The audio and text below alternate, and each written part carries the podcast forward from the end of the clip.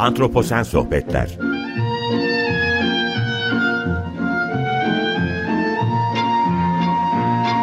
Hazırlayan ve sunan Utku Perktaş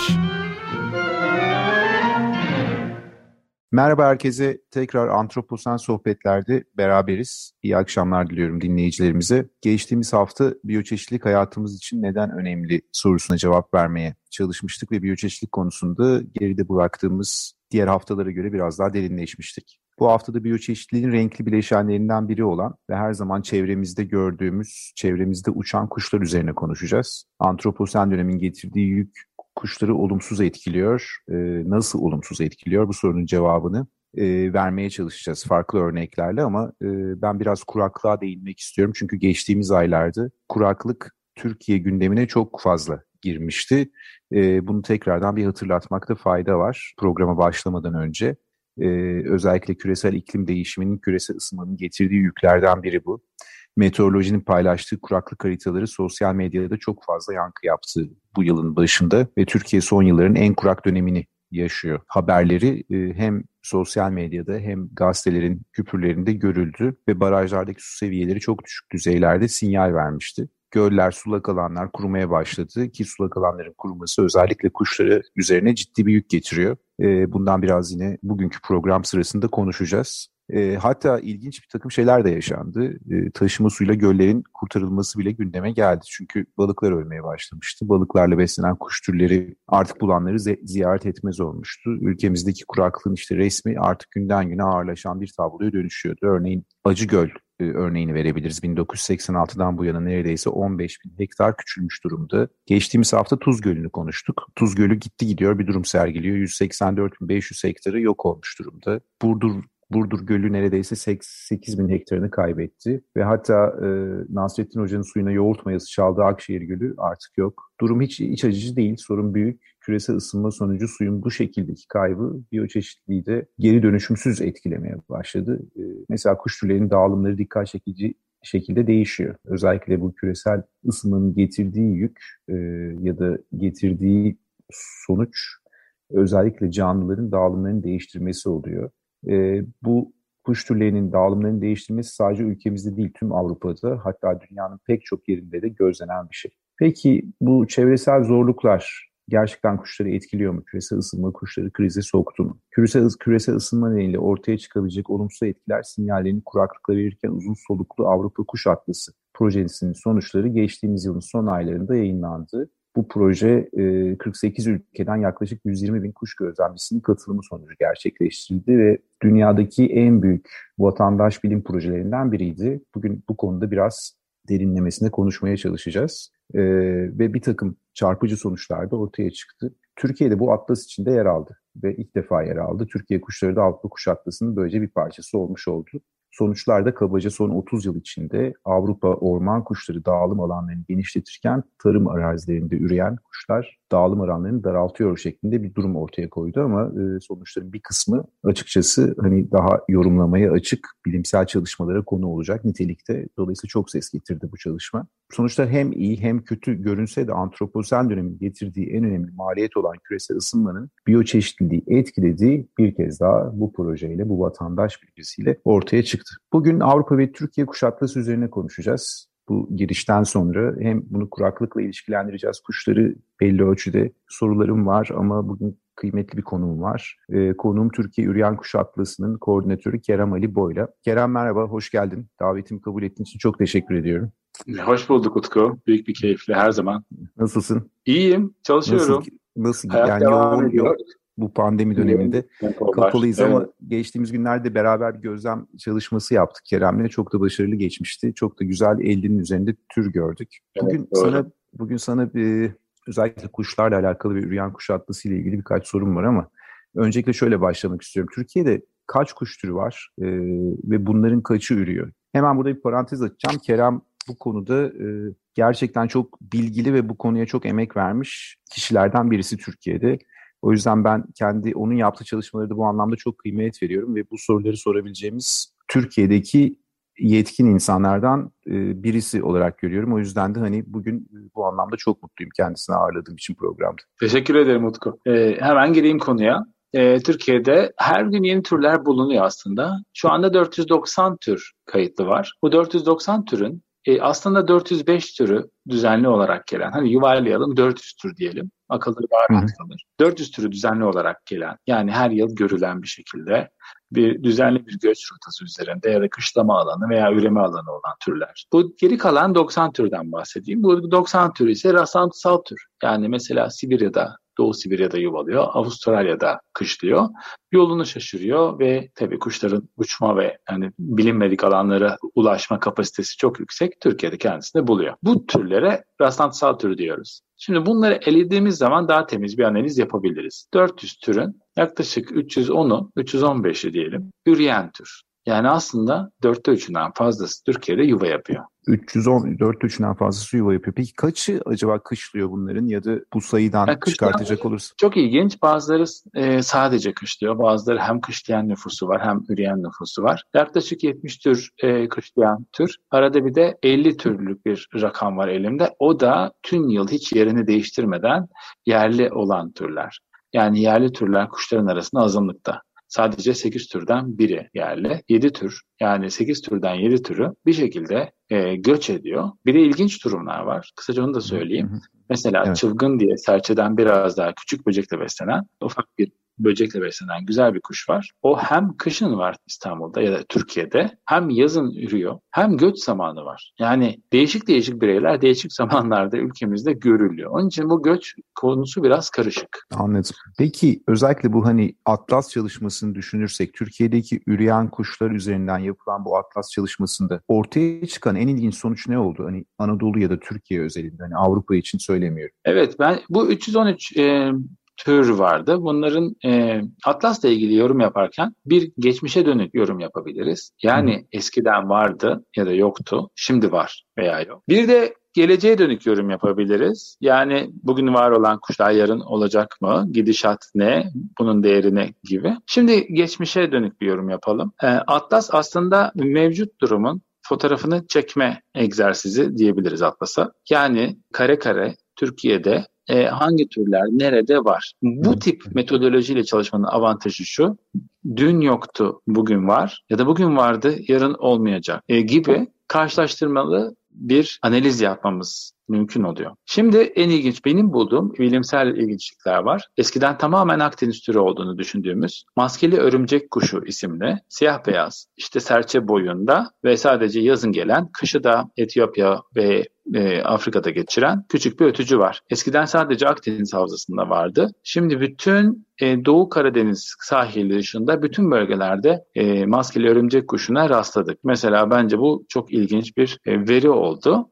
Diğer taraftan da 3 e, kuş türünün en azından bir dönem yok olduğunu ortaya koymuş olduk. Bunlar ördek türleri ve su kuşu türleri. Biri terli turna, öbürü yaz ördeği, Üçüncüsü de Doğu Anadolu'nun 2000 metre üstündeki yüksek yerlerinde yuvalayan kadife ördek. E, bu türlerin artık Türkiye'deki üreyen nüfusları kaybolmuş durumda. Yaz ördeği için herhangi bir şey söyleyemiyoruz artık. Bir dönem Göksu'da çok az bireylerle temsil edildiği söyleniyordu ama zannediyorum şimdi tamamıyla kalktı ortadan. E, evet ama ilginçtir. Hayvanlar e, hep bildiğimiz gibi değil. Yani bu da çok ezbere bilgi olarak almamamız lazım. 2019'da üreme ihtimali var. Yani üremiş olma ihtimali var. E, bazı gözlemler oldu. İnşallah yapmıştır. Fakat şunu çok iyi biliyoruz. Eskiden 46-50 e, çiftin olduğu ispatlanmıştı 1996'larda. Sonra bir 20'lere 10'lara gitti ve şu e, 2013'te ise son çift üremiş ve alanı terk etmişti. Alana geri gelebilir ama aslında gerçekten bizim de ödevimizi yapmamız lazım ki bu hayvan geri gelsin. Peki bu anlamda biraz Türkiye'den genel küresel ölçüye bakacak olursak bu Türkiye'de görmediğimiz türler için dünya popülasyonları ne durumda Kerem? Bu konuda bir bilgin var mı? Yani bazı türlerin çok ciddi bir azalması var senin de dediğin gibi. Özellikle tarımla bağlantılı türlerde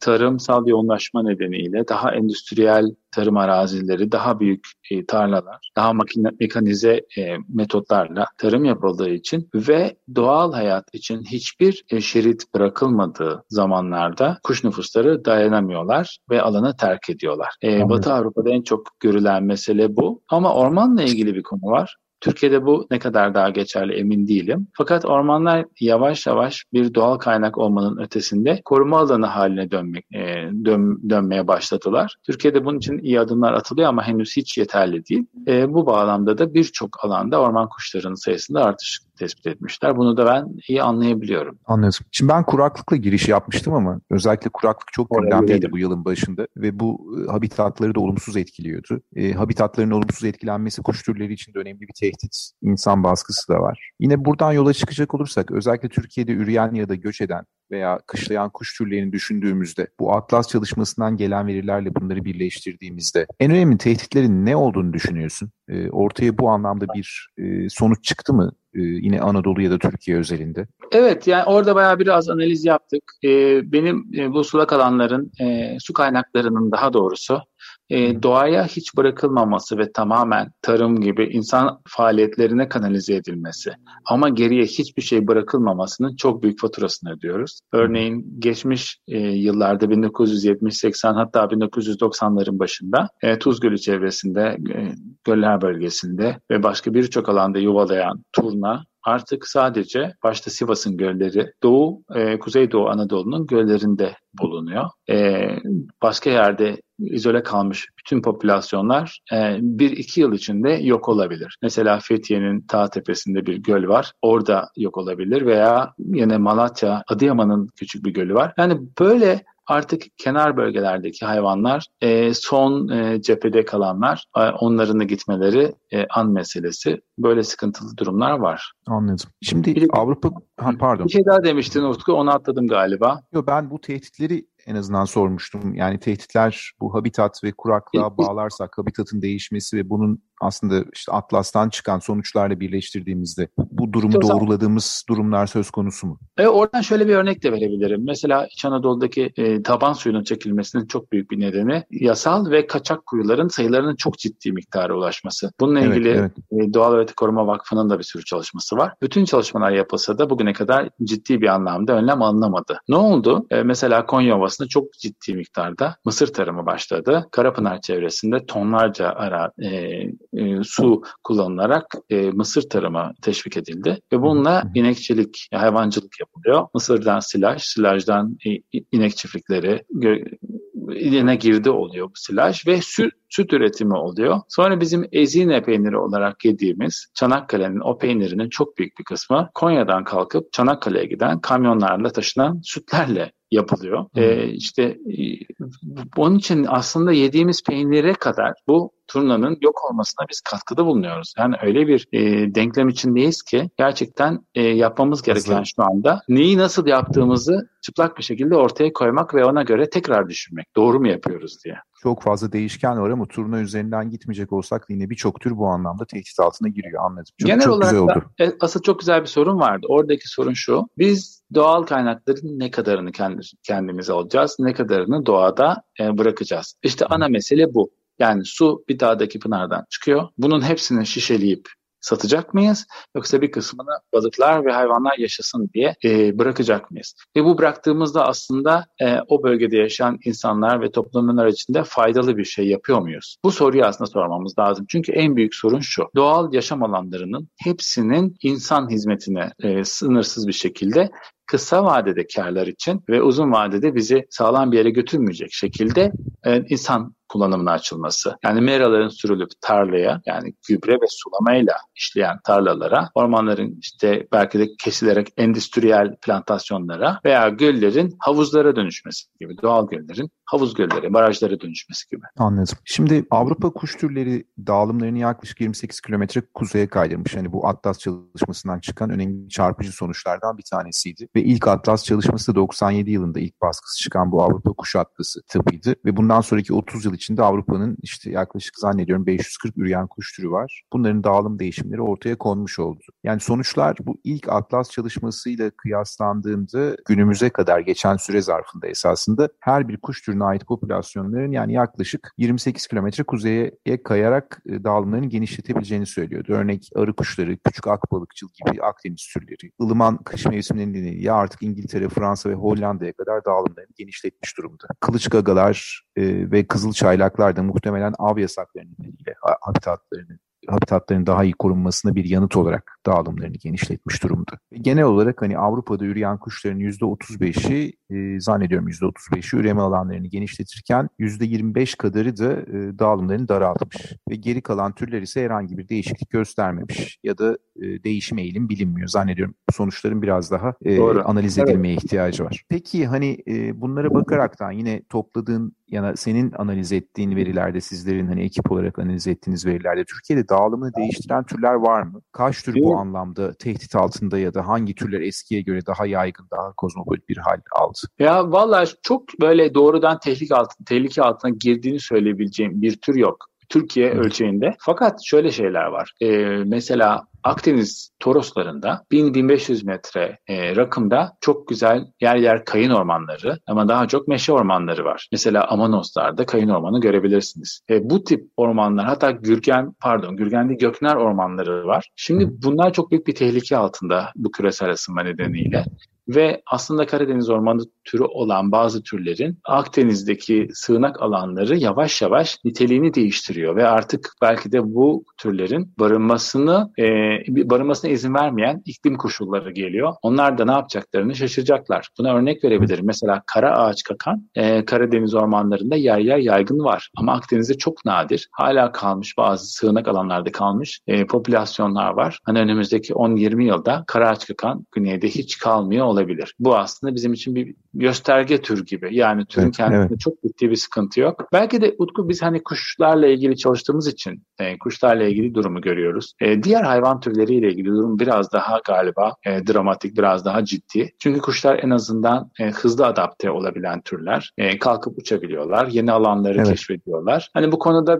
bir de çok fazla veri olduğu için bunu canlı da görebiliyoruz. Hani e, programın en başına verdiğim e, maskeli örümcek kuşu örneği bu. Yani bir Akdeniz türü olarak biliyorduk. Şimdi e, Amasya'da, Çorum'da her tarafta çıktı hayvan. E, ama diğer hayvanlar ne yapıyor? Kurbağalar ne yapıyor? Ondan sonra belki de bitkilerin arasından nadir olan türler ne yapıyorlar? Orkideler nasıl hayatta kalıyorlar? Bazı ağaç türleri kalacak mı? Bunları gerçekten bilmiyorum. Ama tek bildiğim Anladım. yani bunu izlememiz lazım ve bununla ilgili gerçekten bazı önlemleri almamız lazım. Yani rutin olarak eskisi gibi bütün faaliyetlerimizi devam etme şansımız yok. Belki de bir alanda yaptığımız tarım ürününü değiştirmemiz. Belki de ormancılıkla ilgili farklı uygulamalar yapmamız belli alanlarda hiç kesimi açmayıp ormanın kendisine gelmesini sağlamalıyız. Çünkü biz destek olmazsak eğer yani doğa çok güçlü değil bu konuda. Bir noktadan sonra dayanamayacak gibi geliyor. Haklısın. Bir de Türkiye tabii biyoçeşitlik anlamında e, böyle sıra dışı bir coğrafya ve dediğin gibi esasında kuşlar dışında bitkileri ya da diğer endemizmin yüksek olduğu grupları düşündüğümüzde zannediyorum onların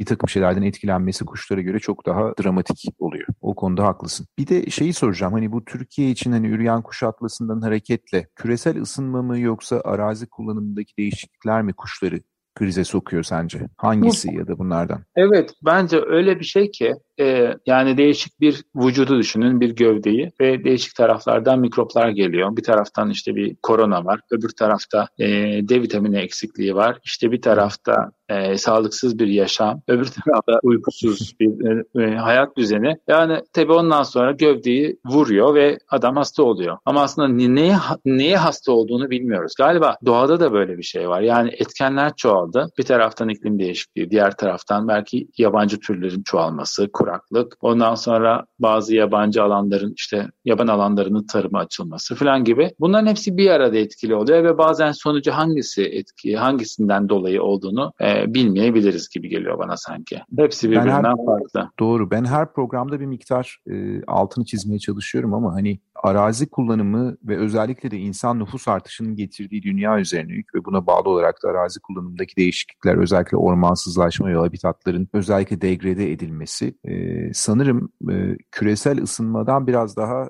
öncelikli olarak türleri sıkıntıya sokuyormuş gibi geliyor ama senin yorumun da çok doğru. Çok fazla faktör var. Ee, ama bunların temelinde yatan insanın biraz daha baskın hale gelip bu dediğimiz farklı faktörlerin etkisini artırması oluyor e, doğaya karşı ve hayvanların da özellikle biyoçeşitliliğin bu bileşenlerinin de buna yapabileceği çok fazla bir şey olmuyor. E, evet, ben de hani ben böyle aslında, böyle hı? böyle cevaplıyorum ama. Ben de sana katılıyorum aslında oradan biraz daha şimdi bir ortaya bir şey söyledim. Daha böyle e, yani tartışılır bir konu söyledim ama oradan senin dediğin gibi bir e, noktaya bağlayacağım. Bu üreyen kuş atlası yapmamızın şöyle bir nedeni var. Korunan alanlarda veya suyu tüketen hayvanların bulunduğu alanlarda düzenli olarak iyi kötü çalışmalar, arazi çalışmaları var. Dolayısıyla bir hayvanın soyu tükeniyorsa mesela panda onun 30 40 50 yıllık popülasyon geçmişi hakkında bilgi de var elimizde. Aynı şey evet. şey kaplan için de geçerli, Türkiye'de kerenak için de geçerli. Tabii. Ama eğer tür nadir değilse, bir tarla türü ise o zaman ona ne oluyor, ne bitiyor? Eskiden çok muydu, şimdi az mıydı? Biz bunu bilmiyoruz. Çünkü biz hep koruma altındaki türlere yoğunlaştık. Aslında üreyen kuş atlısı da tam bu noktada çok işe yarıyor. Çünkü bütün türlerin yani yaygın ve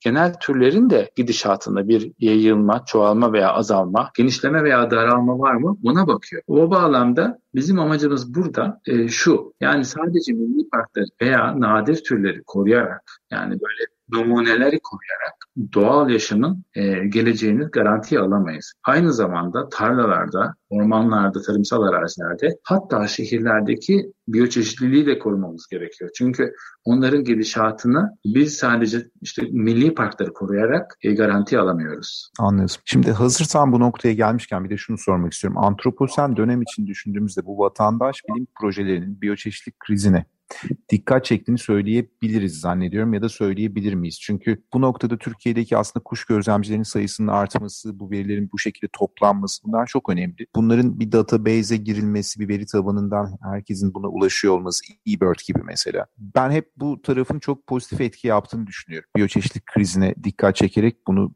belki yavaşlatabileceğini ya da bu konuda farkındalığı artırabileceğini düşünüyorum ama sen ne düşünüyorsun? Ee, özellikle biraz geçmişi düşündüğünde bu camiada sen eskiden evet. beri varsın ve kuş gözlemcilerin sayısı artıyor ve bu kazanımlar bizim ülkemiz için e, ne tür getiriler getirdi yani neler kazandırdı bize? E, bence çok ciddi bir kazanım oldu burada. E, çünkü e, üniversitelerin ve e, kamu kuruluşlarının, kurum ve kuruluşlarının çalışmaları e, belli konularda çok etkili oluyor. Fakat böyle genel anlamda aslında vatandaşın e, hobi olarak yaptığı işte topladığı verinin e, miktarı ve boyutu zaman içinde üniversiteyi de solladı, e, kamu kurum ve kurum ve kuruluşları da solladı. Çünkü binlerce, milyonlarca insanın imkanları var, arabaları var, e, dürbünleri var. Arabası olmayanın e, patikada yürümek için hani keyif aldığı bir e, patika, yürüyüş patikası var. Ve insanlar sadece bir dürbün edinerek e, ve bir cep telefonuyla e, bilime katkıda bulunabiliyorlar. Evet yani bir bilim adamı gibi belki çok disiplinli ve metodolojik bir veri toplamıyorlar ama o kadar çok veri toplanıyor ki en sonunda bu verileri farklı yöntemlerle analiz ederek çok sağlıklı sonuçlar alabiliyoruz. Ee, bir de arazide olan kimse o aslında daha net ve açıkta gözlüyor. Yani bu gözlem işi e, bizi aşan meseleler. Yani ofiste kalan, e, makale yazan ya da çalışmalar yapan insanların ötesinde e, zamanının çoğunu sahada, arazide, köyde, kırda, bayırda, göl kenarında, deniz kenarında geçiren insanların verileri çok daha değerli. E, bunun da bir araya bir de bu hassasiyetin bu şekilde yansıması ve insanların artık vatandaş bilimi projelerine katkıda bulunması, Türkiye'de de kuş gözlemci sayısının büyük bir ihtimalle bini aşması çok iyi gelişmeler. Hani ileride bu 5 bin, 10 bin olduğunda çok daha ses getiren, çok daha güçlü çalışmalar ortaya çıkacaktır. Ben bu vesileyle bütün kuş gözlemcileri de esasında teşekkür etmek istiyorum. Çok değerli veriler topluyorlar. eBird de bu anlamda önemli bir veri tabanı olarak esasında hayatımıza girmiş durumda biz kuş gözlemciler için ya da kuş bilimciler için. Ya şahsen çok teşekkür ederim. Çok iyi ki hatırladın. Gerçekten bütün bu yaptığımız çalışmalar kuş gözlemcileri olmasa yapılamazdı. Evet. Kerem çok teşekkürler bu güzel sohbet için. Programın sonuna geldik. Belki biraz da süreyi aşmış olabiliriz ama çok güzel oldu. Soruları soruları güzel tartıştık. Davetimi kabul edip geldiğin için tekrardan teşekkür ediyorum ve e, umuyorum hani tekrardan bunun bir benzeri programı birlikte tekrar yaparız. Ben çok teşekkür ederim Utku. Çok keyif aldım. Sağ olun. Çok çok teşekkürler ve dinleyicilere iyi akşamlar diliyorum. Haftaya Antroposen Sohbetler'de yeni bir konuyla yine buluşmak üzere. Hoşçakalın. Hoşçakalın. İyi akşamlar. Antroposen Sohbetler